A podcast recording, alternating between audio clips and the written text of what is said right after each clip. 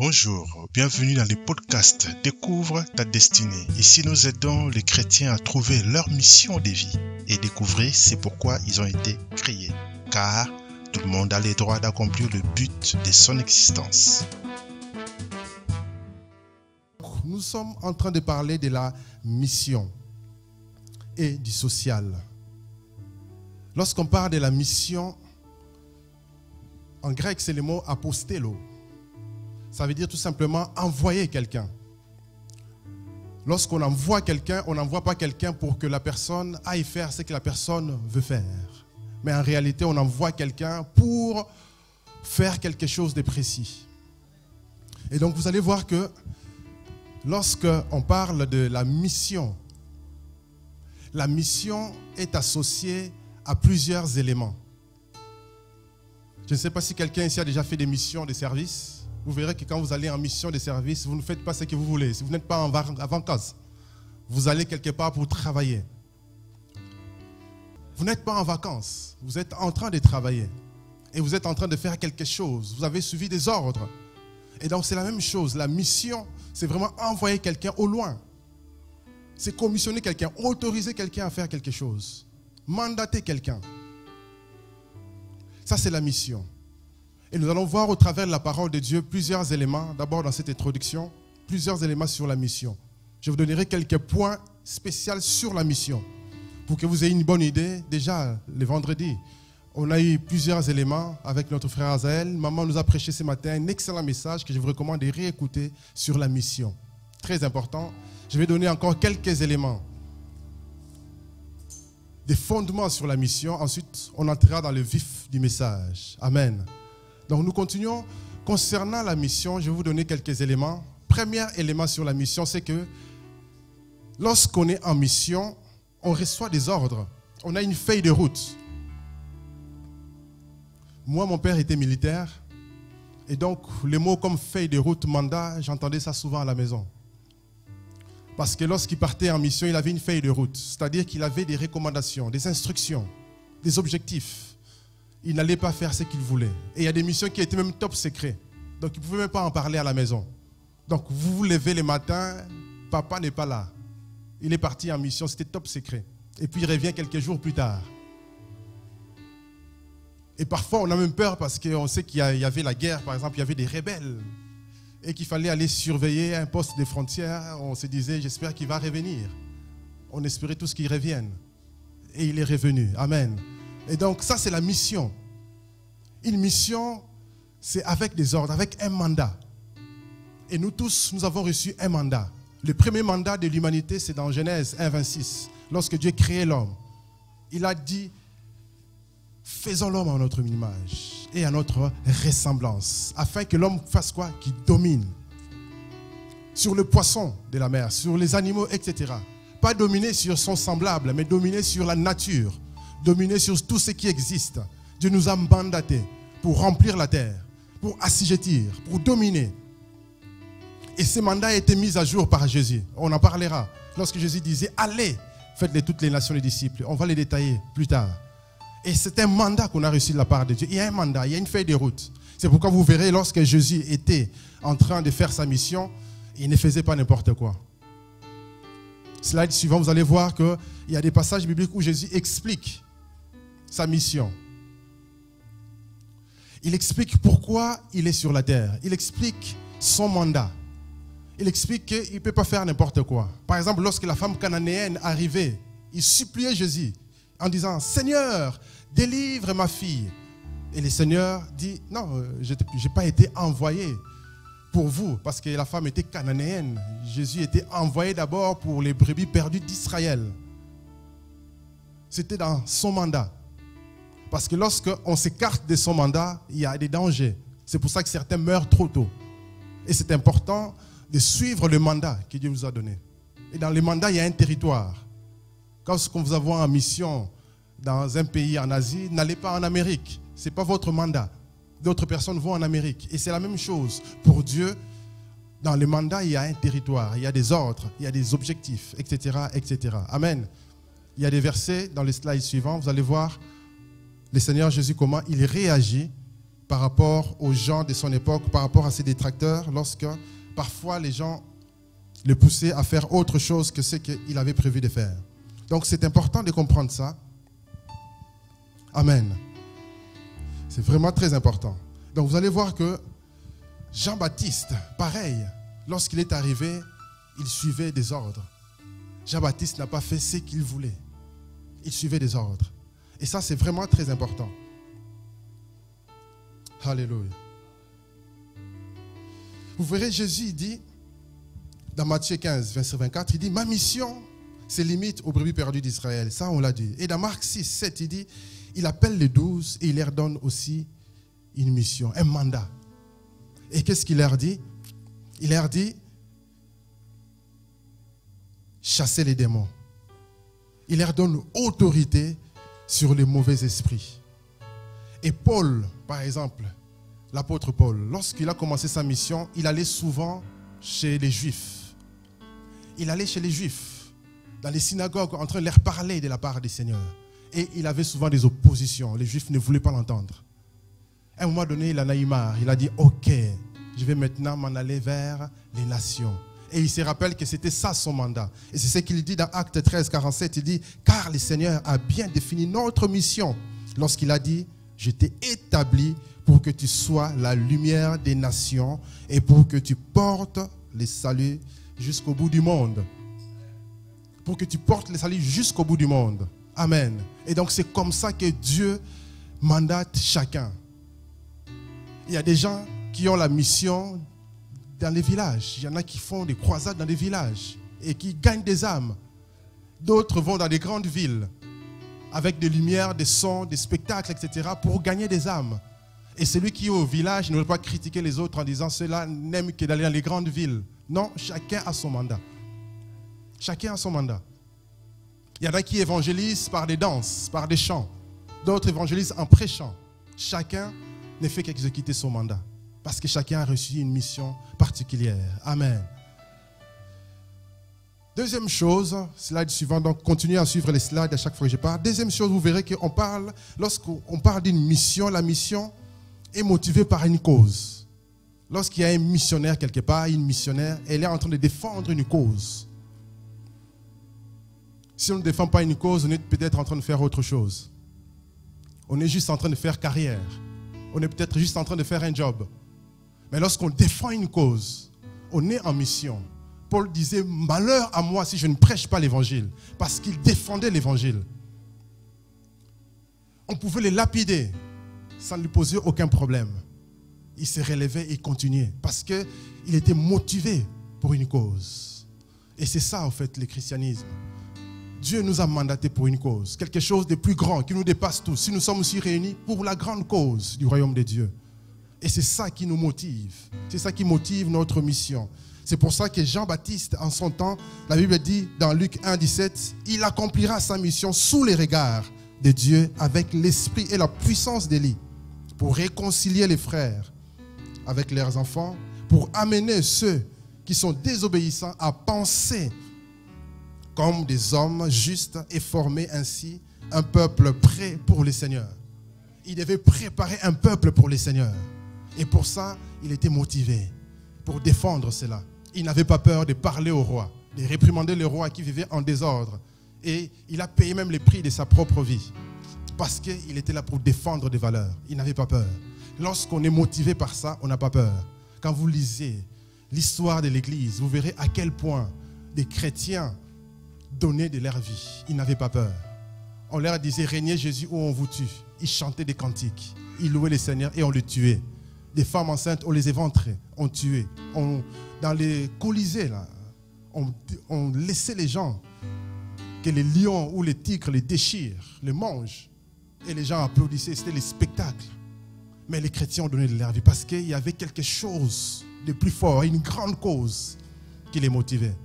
Ce n'était pas l'argent, ce n'était pas la prospérité, ce n'était pas la guérison, c'était la plus grande cause du royaume de Dieu. Et c'est ça qui doit nous motiver dans la mission. Ce n'est pas l'argent, ce n'est pas nos intérêts personnels, mais c'est la mission. Lorsqu'on est motivé par ça, il n'y a plus rien qui peut nous arrêter. Quelles que soient les tribulations, quelles que soient les persécutions. En réalité, lorsqu'il y a des persécutions, on est encore heureux parce qu'on sait qu'on est en train de faire quelque chose qui a de l'impact pour l'éternité. Et ça, c'est l'investissement pour le royaume de Dieu. Amen.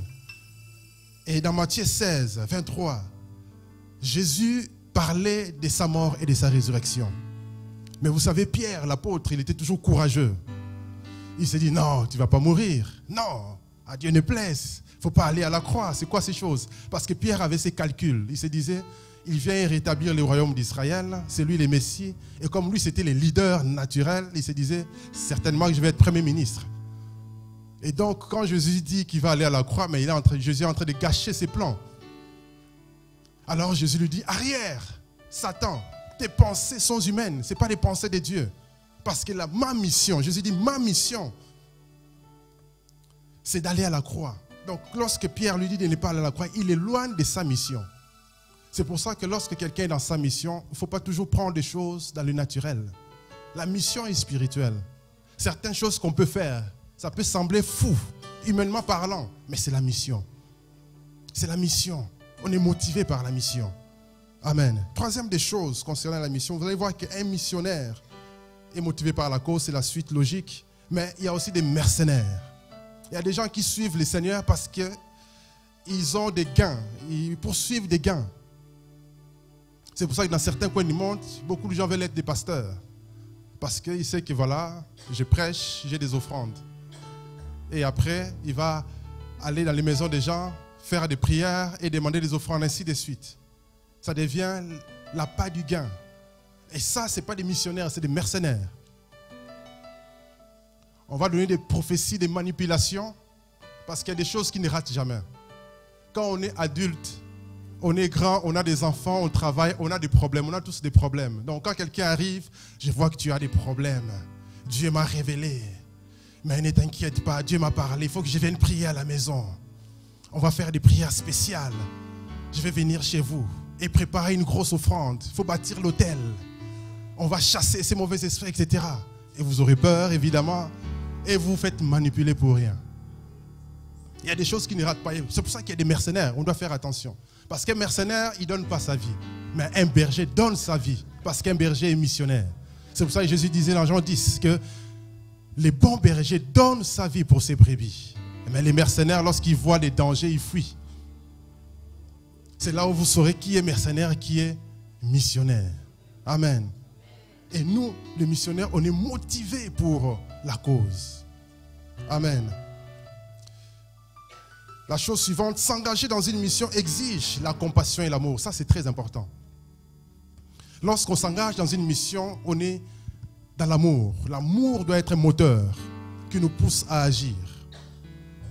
Lorsqu'on n'a pas l'amour, c'est très dangereux. C'est pour ça que vous lirez dans la Bible, on voit à chaque fois Jésus ému de compassion. Ému de compassion.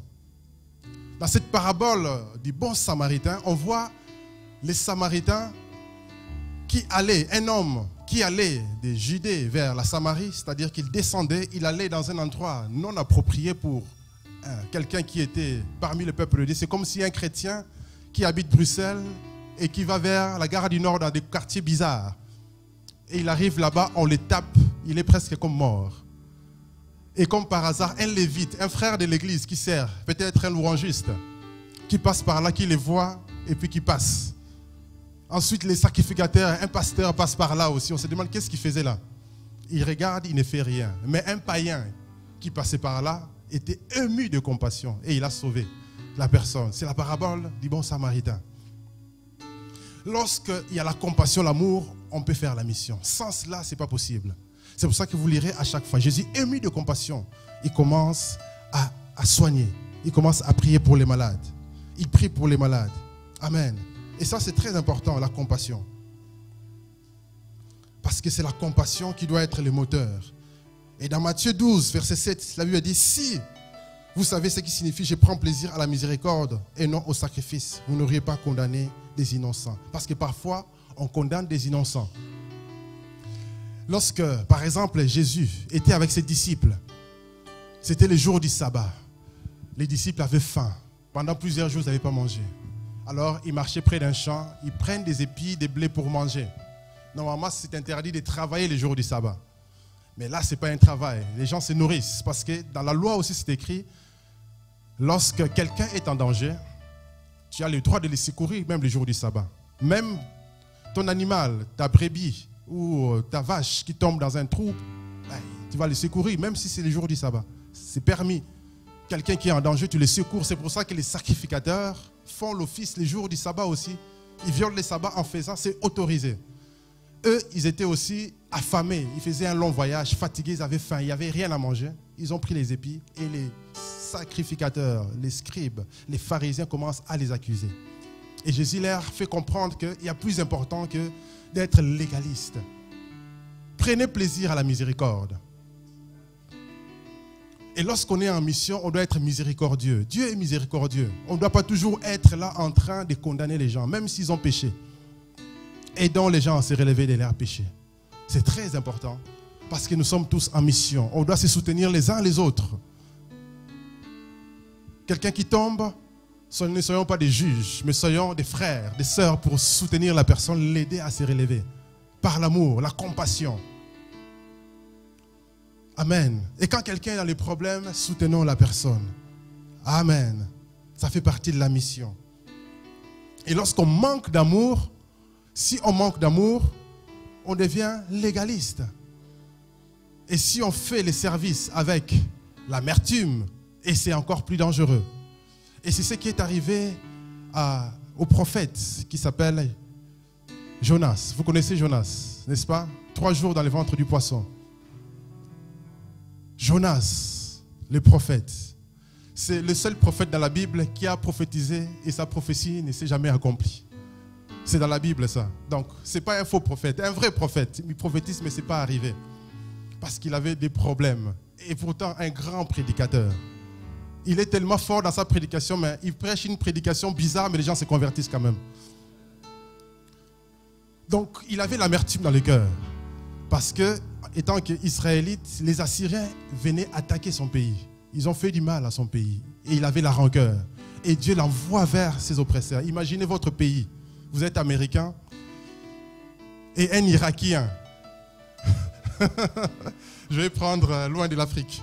Imaginez un Irakien qui a été sous la guerre contre les Américains et qui va recevoir des messages prophétiques pour aller prêcher en Amérique pour sauver les Américains. C'est un peu ça. Et donc, il avait la rancœur. Il ne voulait pas. Au lieu d'aller à Ninive, lui, il va à Tarsis, à la direction opposée. Mais Dieu va tout faire pour les ramener. Et donc, il y aura des problèmes dans les bateaux, dans les navires. On finira par les jeter dans la mer. Un poisson va l'avaler bizarrement. Un poisson qui avale quelqu'un. Mais quand vous lisez entre les lignes, vous verrez qu'il était dans l'abîme, comme s'il était mort, en fait. Sa vie était détruite, il était mort. Et bizarrement, Dieu les ressuscite parce que tout cela nous préfigure Jésus-Christ qui va passer trois jours et trois nuits dans les séjours des morts. Et c'est pour ça qu'il était dans les ventres d'un poisson. Et les poissons vont les vomir à Ninive. Et les Ninivites, ce sont les gens qui adorent les dieux des eaux. Et donc, quand ils ont un signe, ils voient quelqu'un qui sort de la mer et qui vient leur prêcher en disant dans 40 jours, vous allez tous mourir. Ah, ils ne se posent pas de questions. Hein. Ils se disent, OK, ils vont tous s'éranger. Malgré une prédication bizarre, sans explication, ils vont tous se convertir. Même les animaux vont jeûner. Et Dieu va écouter la prière. Nini va être sauvé et lui va être furieux, en colère il n'est pas content que Dieu a sauvé les gens. Parce cause de l'amertume. Et ça, ça nous arrive malheureusement lorsque nous-mêmes on vit des choses, nous-mêmes on est dans les problèmes, on prie. Dieu ne nous a pas encore exaucés, mais on prie pour d'autres personnes qui sont exaucées. Comment est-ce qu'on réagit? Est-ce qu'on va devenir jaloux? Non, il ne faut pas être jaloux. Si Dieu bénit les frères, ça veut dire que tu es le suivant. Il faut juste être patient. Et il faut être miséricordieux. Parce que Jonas, qui est en colère contre les autres, lui-même aussi, il n'est pas totalement clean devant Dieu. Parce fait, ce qu'il était en train de faire, il était déjà rebelle contre Dieu. Et ça, c'est très important pour nous. En faisant la mission, ayons de l'amour et de la compassion. Amen. Parce que Dieu nous enverra peut-être vers les gens qui nous ont fait du mal. Et c'est là où il faut avoir l'amour, la compassion pour sauver ces mêmes personnes. Amen. La chose suivante, avançons toujours. La mission ne concerne pas que les pasteurs. Je ne sais pas ce qui se passe avec des slides. La mission concerne tout le monde. maman l'a déjà dit les matins, nous avons tous une mission à accomplir. Donc, chacun a une mission et chacun a un but à accomplir. Et Ephésiens 2.10 nous dit que nous sommes tous son ouvrage, ayant été créés en Christ pour des bonnes œuvres que Dieu a préparées d'avance afin que nous pratiquions. Donc avant même qu'on vienne sur la terre, Dieu avait préparé une mission pour chacun d'entre nous. Avant qu'on arrive sur la terre, Dieu a préparé une mission pour chacun. Et il faut le pratiquer, il faut le découvrir. Il faut le découvrir. Et lorsque vous découvrez cela, vous entrez dans votre mission. Tout à l'heure, j'expliquerai comment faire cela parce qu'il y en a quand ils entendent parler de mission, ils se disent ah, allez prêcher ou allez évangéliser. Moi, je ne sais pas prêcher, évangéliser. Mais tu découvriras comment le faire dans ton domaine par rapport aux dons et aux talents que Dieu t'a donnés. Amen. Et donc pour cela, vous verrez que lorsqu'on pratique une mission, c'est toujours par rapport aux dons que nous avons. Parce que Dieu nous a tous équipés des dons. Si votre don, c'est la musique, par exemple, et que vous ne savez pas prêcher, ça ne veut pas dire que vous allez prêcher. Par votre musique, vous pouvez jouer simplement la musique. Mais quand les gens écoutent, se disent Waouh, cette musique nous fait du bien. Ça nous fait du bien. C'est pour ça que David pouvait jouer la harpe. Et les rois qui avaient des mauvais esprits, les mauvais esprits quittaient les rois. Juste en jouant la musique. Il était en train de faire déjà une partie de sa mission. Amen. Et dans 1 Pierre 4, 10, la Bible dit, mettez-vous au service des autres selon le don que chacun a reçu, au service des uns des autres. La mission, ce n'est pas toujours aller quelque part, simplement faire du bien à son prochain, à son frère, à sa soeur. Lorsqu'on met les dons en service, on est déjà en train de faire la mission. Soyez comme de bons serviteurs qui prennent soin des dons variés de Dieu. Amen. Et donc, ces mandats, comme je disais tout à l'heure, c'est au travers le monde. Quand vous lisez Matthieu 28, verset 19, là, où Jésus dit Allez, faites-les toutes les nations des disciples, les baptisant au nom du Père, du Fils et du Saint-Esprit. Le mot nation, en grec, c'est ethnos. Lorsqu'on parle des nations, ethnos, ça ne veut pas dire simplement des nations comme la Belgique, la France. Les nations, simplement, c'est un groupement de personnes. Un groupement de personnes. Et dans ce groupement de personnes, ce sont des gens parfois qui font la même activité, ou encore qui parlent la même langue, ou encore des gens qui se ressemblent. Ça peut être même les animaux, constituent aussi des nations. Et c'est pour ça qu'en tant qu'enfants de Dieu, Dieu nous envoie aussi vers les nations. Parce que la Bible dit allez vers les nations. Et en fonction de chaque personne, si par exemple, vous êtes auditeur, vous, travaillez dans l'audit, ce domaine-là d'audit, c'est votre nation parce que vous parlez le même langage. Vous vous ressemblez dans vos compétences, vous travaillez ensemble. Ça constitue une nation pour vous. Amen. Et donc par rapport à cela, vous verrez qu'il y a plusieurs domaines d'influence dans ce monde. Et c'est là que nous, on va jouer notre rôle en tant qu'enfants de Dieu parce que nous allons entrer dans les systèmes de ce monde pour influencer ce monde, pour pouvoir faire ce pourquoi Dieu nous a appelés. Et c'est là qu'on va faire notre mission. Parce que tout le monde n'est pas prédicateur. Tout le monde n'est pas pasteur, mais il y a des gens qui sont des hommes d'affaires, des femmes d'affaires. Amen. C'est là où on parle de sept domaines d'influence dans chaque nation. Vous remarquerez qu'il y a souvent sept domaines d'influence dans chaque nation. Il y a les domaines des familles. Si vous pouvez avancer dans les slides, s'il vous plaît. Il y a les domaines des familles, par exemple. Les domaines des familles, ce sont des personnes qui travaillent, par exemple, comme des assistants sociaux, des éducateurs. Ils travaillent dans ces domaines-là, le domaine social. Ça, c'est une sphère d'influence. Vous pouvez avancer, on est beaucoup plus loin. Donc, c'est le domaine des familles. Et autre domaine d'influence, c'est le domaine des religions. C'est une sphère d'influence. Il y a des gens qui travaillent dans ce domaine des religions, des pasteurs, des prêtres, des imams, des sœurs, des, nonnes, etc. Ce sont des gens qui sont dans ce domaine des religions. Mais il n'y a pas que ça, il y a aussi le domaine de l'éducation. Et il y a des gens qui travaillent dans le domaine d'éducation. Et c'est là leur endroit d'influence. Et si vous avez un professeur rempli du Saint-Esprit, il peut gagner beaucoup d'âmes. Mais si vous avez aussi un professeur, un pervers, ou encore un occultiste, il peut amener beaucoup de gens à l'occultisme. J'ai été étudiant, je peux vous, euh, vous en parler. On avait un prof, il aimait nous parler de l'occultisme. Et surtout quand vous êtes ado, Vous cherchez la connaissance. Moi, tout ce que je cherchais quand j'étais ado, c'est la connaissance. Je voulais connaître comment les choses fonctionnent, comment le monde et comment les choses ont été créées. Je me posais plein de questions. En plus, à l'époque, il n'y avait pas Internet. La bibliothèque de la ville était une petite bibliothèque. Il n'y avait que quelques livres. Et donc, les messieurs là, ils venaient, alors ils lui racontaient plein de choses. Oh non, Jésus n'est pas mort. D'ailleurs, euh, il était sorti de la croix. En plus, il est parti, s'est marié avec Marie-Madeleine, etc. Il a été en Inde. Il raconte plein de choses. Mais nous, on était des enfants, on était influençables. Je me rappelle ce jour-là, je suis rentré vite à la maison, j'ai demandé à ma grande sœur, explique-moi un peu. Parce que ma grande sœur était monitrice à l'école le dimanche. Aujourd'hui, elle est pasteur. Elle m'a expliqué, là, j'étais rassuré parce qu'on pouvait se perdre. Hein. On pouvait se perdre. Imaginez un professeur qui aime Dieu. Comment il peut gagner des âmes? Parce que c'est son domaine d'influence. Les enfants aiment la connaissance, il suffit de leur parler, ils sont influençables.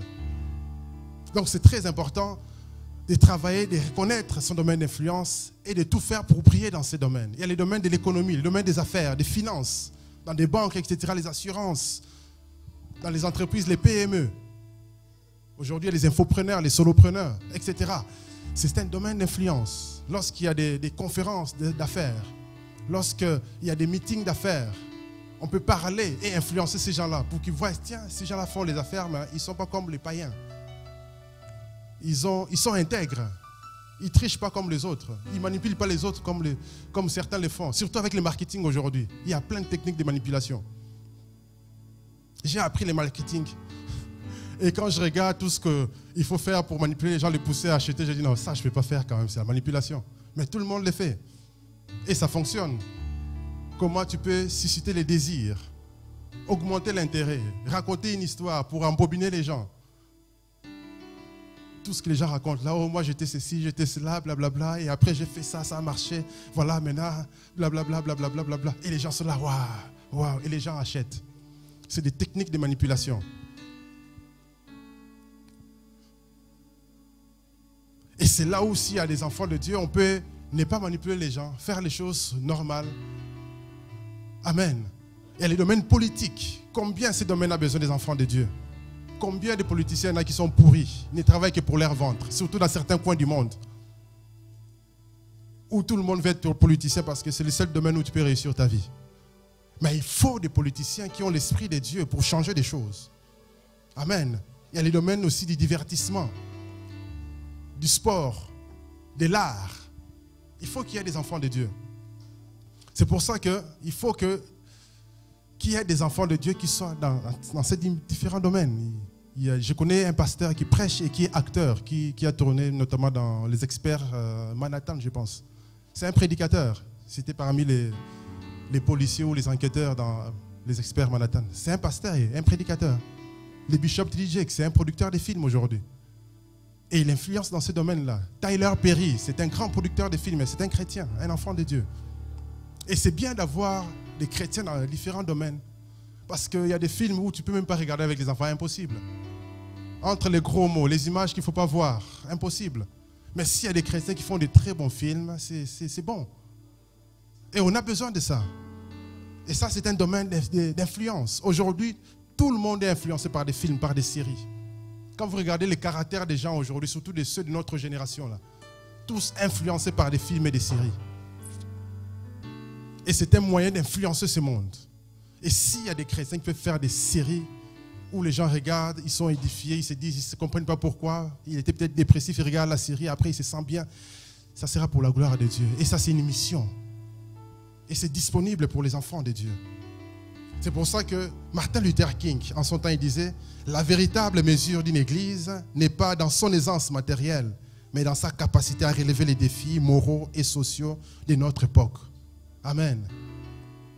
C'est pourquoi, voilà, le temps est passé. On va voir rapidement quatre cas pratiques. Quatre cas, cinq cas pratiques. Cinq. Cinq cas pratiques sur comment on peut faire notre mission dans les sociales, c'est-à-dire dans le domaine de la générosité. Amen. C'est très important. Lorsqu'on voit des missionnaires partout, quand moi j'étais petit en Afrique, il y avait des missionnaires, il y avait des sœurs, des charités, etc. Ce sont des gens qui les envoient. Des gens payent pour que ces gens-là puissent aller en mission quelque part. Des gens financent cela. Et on va voir comment pratiquer la générosité selon Dieu dans cinq points. On va lire rapidement, je vous prie de bien vouloir vous lever rapidement et on va clôturer. Dans 2 Corinthiens 8, 1 à 9, c'est dans les slides suivants. 2 Corinthiens 8, 1 à 9. Voilà, lisons tous la parole du Seigneur. Nous voulons vous faire connaître, frères et sœurs, la grâce que Dieu a accordée aux églises de Macédoine. Elles ont été mises à l'épreuve par une multitude de détresses, mais les croyants, animés d'une joie débordante et malgré leur extrême pauvreté, ont fait preuve d'une très grande générosité. Ils sont allés jusqu'à la limite de leurs moyens et même au-delà, j'en suis témoin, spontanément et avec une vive insistance, ils nous ont demandé la faveur de prendre part à l'assistance destinée à ceux qui, à Jérusalem, font partie du peuple saint. Dépassant toutes nos espérances, ils se sont tout d'abord donnés eux-mêmes au Seigneur et ensuite, conformément à la volonté de Dieu, ils se sont mis à notre disposition. Aussi avons-nous encouragé Tite à mener à bonne fin que cette œuvre de générosité qu'il vous a fait mise en train. Vous êtes riche dans tous les domaines, qu'il s'agisse de la foi, de la parole, de la connaissance, du zèle en toutes choses ou de l'amour qui, de notre cœur, a gagné le vôtre. Cherchez donc aussi à exceller dans cette œuvre de générosité. Ce n'est pas un ordre que je vous donne, mais en mentionnant les ailes que d'autres ont déployées, je cherche à éprouver l'authenticité de votre amour. Car vous savez comment notre Seigneur Jésus-Christ a manifesté sa grâce envers nous, qui était riche, il s'est fait pauvre pour vous, afin que par sa pauvreté, vous soyez enrichis. Amen. Donc, comprenez la vérité centrale de ces messages, c'est que chaque enfant de Dieu est capable de faire preuve d'une grande générosité.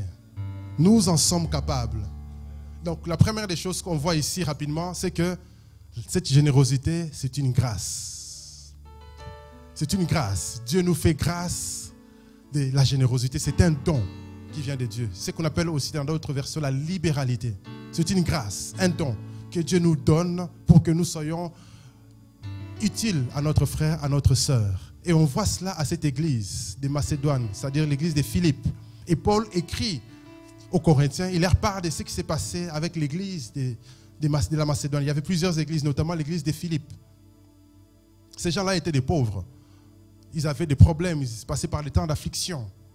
Ben, on voit comment ils ont saisi la grâce de la générosité, comment ils étaient prêts à donner lorsqu'ils ont appris qu'à Jérusalem, il y avait des chrétiens dans la détresse. Jérusalem était en crise, c'était la famine. Et pourtant, il y avait la richesse à Jérusalem au temps de Pierre, Paul, Jacques, etc., les douze, pendant la Pentecôte, etc., la suite. Mais quelques temps plus tard, on se rend compte qu'il y a eu la crise, la famine. Et il fallait que Paul, lorsqu'il a appris la nouvelle rapidement, il a fait part à toutes ces églises pour que ces églises se, se mobilisent pour aider les chrétiens de Jérusalem.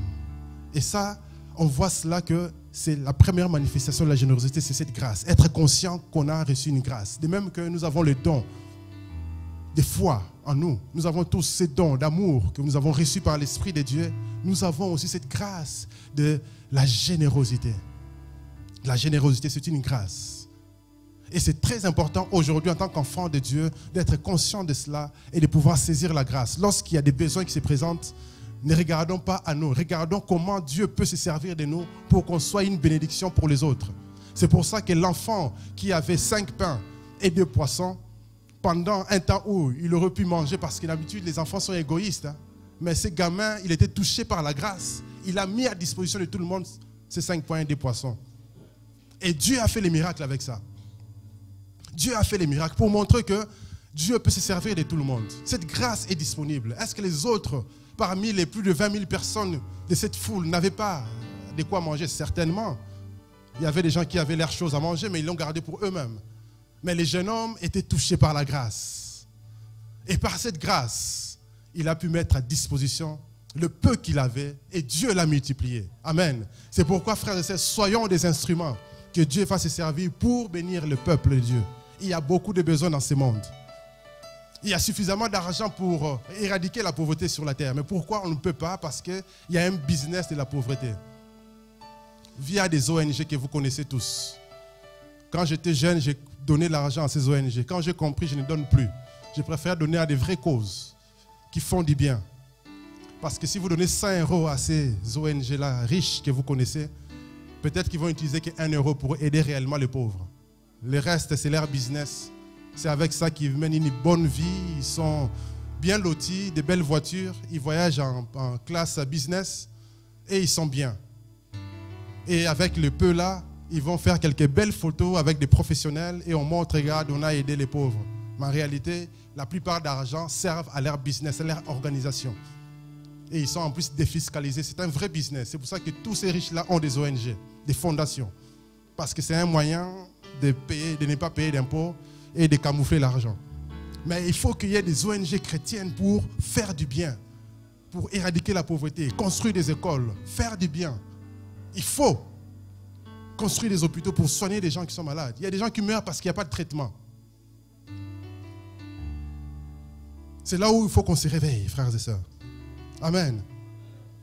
Deuxième des choses qu'on peut voir ici, c'est que la générosité, c'est volontaire et c'est spontané. Les chrétiens de Philippe étaient des pauvres. Dès lors qu'ils ont appris, spontanément, la Bible dit, ils sont partis. Ils ont commencé à faire du bien. Ils se sont mobilisés volontairement. On ne force pas. C'est très important. On n'a pas besoin de manipuler les gens parce que parfois, dans certains coins, on manipule les chrétiens pour donner. Il y a aussi des techniques comme ça, manipuler les gens. On n'a pas besoin de ça. Parce que dès lors qu'on est touché par cette grâce et qu'on est au courant des besoins, on peut rapidement réagir pour faire du bien. Faire du bien. Spontanément. Les chrétiens de Philippe nous ont montré à quel point on peut ne pas avoir beaucoup de moyens, mais donner le peu qu'on a. Et Dieu fait des miracles avec ça. Et c'est important d'être prompt à agir. Abraham, lorsqu'il il était assis, après sa circoncision, il avait mal normalement. Mais la Bible nous montre dans Genèse 18 comment, lorsqu'il voit trois personnes qui passaient, il a couru pour aller les presser de venir chez lui, manger un morceau, laver les pieds, se reposer, boire de l'eau fraîche avant de continuer la marche. Comment est-ce qu'il a couru? Parce qu'il venait se faire circoncire. Il avait encore la plaie. Ça devait faire très très mal. Mais tout cela, on voit à quel point il était pressé de faire du bien. Ça, c'est la générosité. On n'a pas besoin de te forcer, c'est spontané, c'est volontaire. Amen.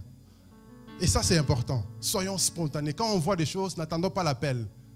Quand Dieu vous montre quelque chose, ça ne sert à rien d'en parler à tout le monde. Quelqu'un peut te décourager en disant Oh, je ne pense pas. Quand tu vois là, c'est Dieu qui te montre.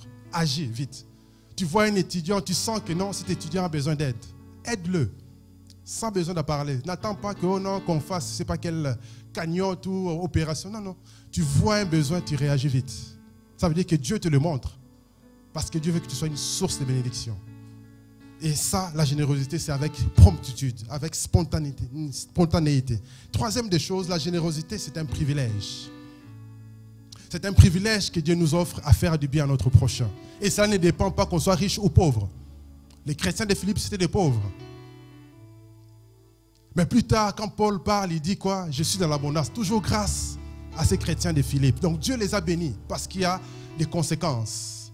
Lorsqu'on fait du bien, lorsqu'on est généreux, on ne restera pas pauvre. Certes, ils étaient pauvres matériellement, mais spirituellement, c'était des gens riches. Parce que c'était des gens qui avaient la mentalité du royaume de Dieu, de la générosité. Et quand on est généreux, on ne peut pas être pauvre. Et c'est pour ça que plus tard, vous verrez, cette église était l'église riche qui soutenait Paul. Paul était en l'abondance grâce à cette église de Philippe. Quand vous lisez l'épître aux Philippiens, Paul dit, je suis dans l'abondance. Et mon Dieu pourvoit tous vos besoins, selon sa richesse avec gloire en Jésus-Christ. Pourquoi? Parce que c'était une église généreuse. Amen. C'est très important. Et vous verrez dans la Bible la même chose. Lorsque Élie était auprès de cette femme à Sarepta, cette femme était pauvre.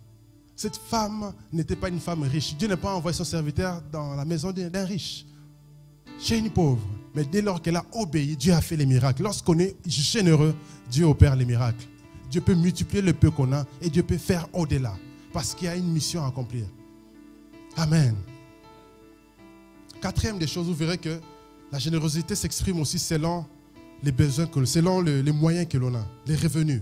Ça, c'est important parce que ailleurs, je regarde tout ce qui se passe dans le monde chrétien. Parfois, on fait des levées de fonds, mais on délimite les montants. Qu'un pauvre ne pourra même pas accéder, ne pourra même pas rêver de donner un tel montant. C'est pas bon. Il faut toujours laisser chacun donner. Ça, c'est la pensée de Dieu. Laisser tout le monde donner selon les moyens de chacun.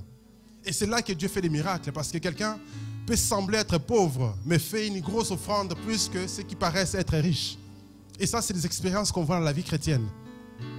Les bishops Martin Moutebele racontait aussi comment, lorsqu'on construisait l'église de Bruxelles, une femme arrive, juste une maman comme ça. Il dit Maman, vous venez la prière? Ah, ah, Je viens donner. Et elle sort son argent, beaucoup d'argent, qui a aidé à construire l'église. C'était certainement ses économies. Dieu l'a touché à donner. Donc tout le monde peut donner parce que Dieu se sert de tout le monde. C'est là où on ne doit jamais négliger quelqu'un, frères et sœurs. Tout le monde est capable d'agir. C'est là où on doit inclure tout le monde dans le royaume de Dieu. Ce n'est pas exclusif, c'est inclusif. On inclut tout le monde parce que Dieu se sert de tout le monde. Un petit gamin qui n'a que cinq pains, des poissons, peut nourrir la foule. Dieu peut se servir de ces gamins. Dieu peut se servir d'une veuve pour nourrir plusieurs personnes. Dieu peut se servir d'un pauvre. Dieu peut se servir de tout le monde. Cela ne dépend pas que de nous. On ne doit pas regarder aux revenus, aux apparences. Mais parce que Dieu a des ressources illimitées, peut bénir au-delà, peut ajouter au-delà de ce que nous avons. Alléluia. Amen. Et cinquième des choses avant de prier, c'est que cette générosité est dynamique. Lorsque vous donnez, Dieu va faire accroître votre sémence, votre richesse. Parce que lorsqu'on donne, on donne avec joie. Ce qui caractérise la générosité, c'est qu'on donne avec joie. Il y a plus de joie à donner, plus de bonheur à donner qu'à recevoir. Parfois, si tu cherches la joie, commence à être généreux. Tu verras comment Dieu va te combler de joie, de voir comment tu peux impacter des vies avec le peu que tu as. Amen. Tu peux impacter des vies avec le peu que tu as lorsque tu le mets à disposition. Et ça, c'est très important. hein. Et dans la générosité, vous verrez que Dieu, il va multiplier la sémence. Ça veut dire que quand vous regardez depuis quelques années, peut-être que vos offrandes c'était que de 5 euros, de 1 euro, mais aujourd'hui vous donnez certainement plus. Même votre dîme, c'est plus. Moi, en tout cas, je le vois aujourd'hui. Il n'y a pas longtemps, j'ai regardé, on m'a envoyé euh, un document pour, euh, pour euh, la pension, pour voir jusqu'où j'ai cotisé. J'ai regardé les salaires bruts que j'avais quand je viens d'arriver au Luxembourg. Mon Dieu, on vient de très loin. Et aujourd'hui, j'ai dit waouh! Mais Dieu a multiplié, Dieu a augmenté les choses au fur et à mesure, tranquillement. Parce qu'on est fidèle. Quand j'arrivais au Luxembourg, mon Dieu, tu donnes, la, dîme, tu payes les loyers, après il ne te reste pas grand-chose. Et tu vis comme ça. Mais tu vis bien. Parce qu'on fait confiance à Dieu. Et on vivait bien. Jusqu'aujourd'hui, on vit bien. Pourquoi? Parce qu'on fait confiance en Dieu. Et Dieu multiplie la sémence. Et c'est pour ça que vous verrez que vos offrandes grandissent aussi, vos dons grandissent aussi. Pourquoi? Parce que c'est la dynamique de Dieu. Les choses grandissent, ça va décroissant. Ça augmente, ça augmente. C'est très important. Amen. C'est pour ça que c'est important, frères et sœurs, qu'on puisse comprendre, avant de donner quoi que ce soit, chose importante, il faut d'abord se donner soi-même à Dieu. Paul disait dans le verset 5 du, du passage qu'on a lu, ils se sont donnés d'abord eux-mêmes à Dieu. Ils se sont donnés à Dieu. Ils se sont donnés d'abord à Dieu. Parce qu'on peut donner de notre superflu. Il y a l'histoire, la parabole que Jésus racontait, cette veuve qui n'avait que deux sous et qui a donné les deux sous, mais proportionnellement, elle avait donné plus que tout. Donc imaginez, vous, vous avez donné une offrande de 10 000 euros. D'autres donnent 1000, 5000. Et quelqu'un arrive, ne donne que 2, 2 euros. Ou, euh, c'est pas moi, 50 centimes. Mais la personne n'avait que ça. Ou la personne ne donne que 5 euros. C'était son kebab du jour. Et après, il ne savait plus comment vivre. Mais il sacrifie son kebab. Le seul repas qu'il pouvait manger. Proportionnellement, la personne a donné plus parce que la personne n'a donné que ça. Pourquoi? Parce que cette personne s'est d'abord donnée à Dieu. Lorsqu'on se donne d'abord à Dieu avant de donner quoi que ce soit. Et lorsqu'on se naît totalement à Dieu, on sait que tout ce qu'on a appartient à Dieu. Alors, tout ce que Dieu nous dira de donner, tout ce que Dieu nous mettra à cœur de donner, on le donnera avec joie pour faire la mission. Pour que l'évangile touche toutes les nations. Pour que l'évangile aille partout et que les vies soient transformées. Et Dieu nous appelle à faire cette mission-là. Amen. Nous allons prier, frères et sœurs. Les versets 8, les derniers versets, le verset 9 nous disait comment Dieu,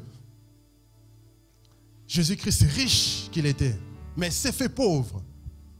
Et riche qu'il était. Il s'est fait pauvre pour que nous puissions nous enrichir. Nous allons prier par rapport à ça. L'un des freins, c'est vrai qu'on a parlé le mois passé des freins, mais la pauvreté est un frein. Et la pauvreté est d'abord une mentalité et un esprit qui freine les gens, qui nous pousse à retenir au lieu de donner. Tout ce que Dieu nous donne, il y a toujours une part qui revient à lui-même. Mais lorsqu'on a cette mentalité de pauvreté, on prend tout pour nous-mêmes. Et ça, ça ne nous fait pas évoluer. Et c'est important, frères et sœurs, qu'on puisse donner la part de Dieu. Parce que Jésus, il s'est fait pauvre pour que nous puissions nous enrichir. Ça veut dire que dans le royaume de Dieu, nous sommes dans le régime de la richesse. Dieu veut nous enrichir. Plus tard, dans le chapitre 9, parce que c'est la même, ça parle toujours de la générosité. Dans le chapitre 9, on voit comment Dieu vous enrichit pour que vous deveniez encore plus riche, de plus en plus riche. Et Dieu augmente encore la sémence. Je vous recommande de, de méditer sur les chapitres 8 et 9 des 2 Corinthiens. Ça parle toujours de la, de la générosité. Comment Dieu peut multiplier, comment Dieu peut nous enrichir. Mais d'abord, on doit se donner d'abord nous-mêmes à Dieu. On se donne à Dieu. On se donne totalement. Et par la suite, tout ce qu'on a appartient à Dieu. Évidemment, lorsque Dieu nous mettra à cœur des projets, des soutenir, on soutiendra volontiers parce que nous appartenons à Dieu. Et Dieu nous enrichira. On ne peut pas donner à Dieu et rester pauvre. Dieu n'est pas là pour nous dépouiller, mais il est là pour nous enrichir. Parce que nous avons des grands projets à bâtir l'œuvre de Dieu dans ces pays. Et cela se fera par notre générosité. Et Dieu veut que nous puissions manifester la générosité. Parce que la mission fonctionne avec la générosité. Quand un missionnaire est envoyé quelque part, quelqu'un a donné. Quelqu'un a été généreux pour soutenir la mission. Nous allons prier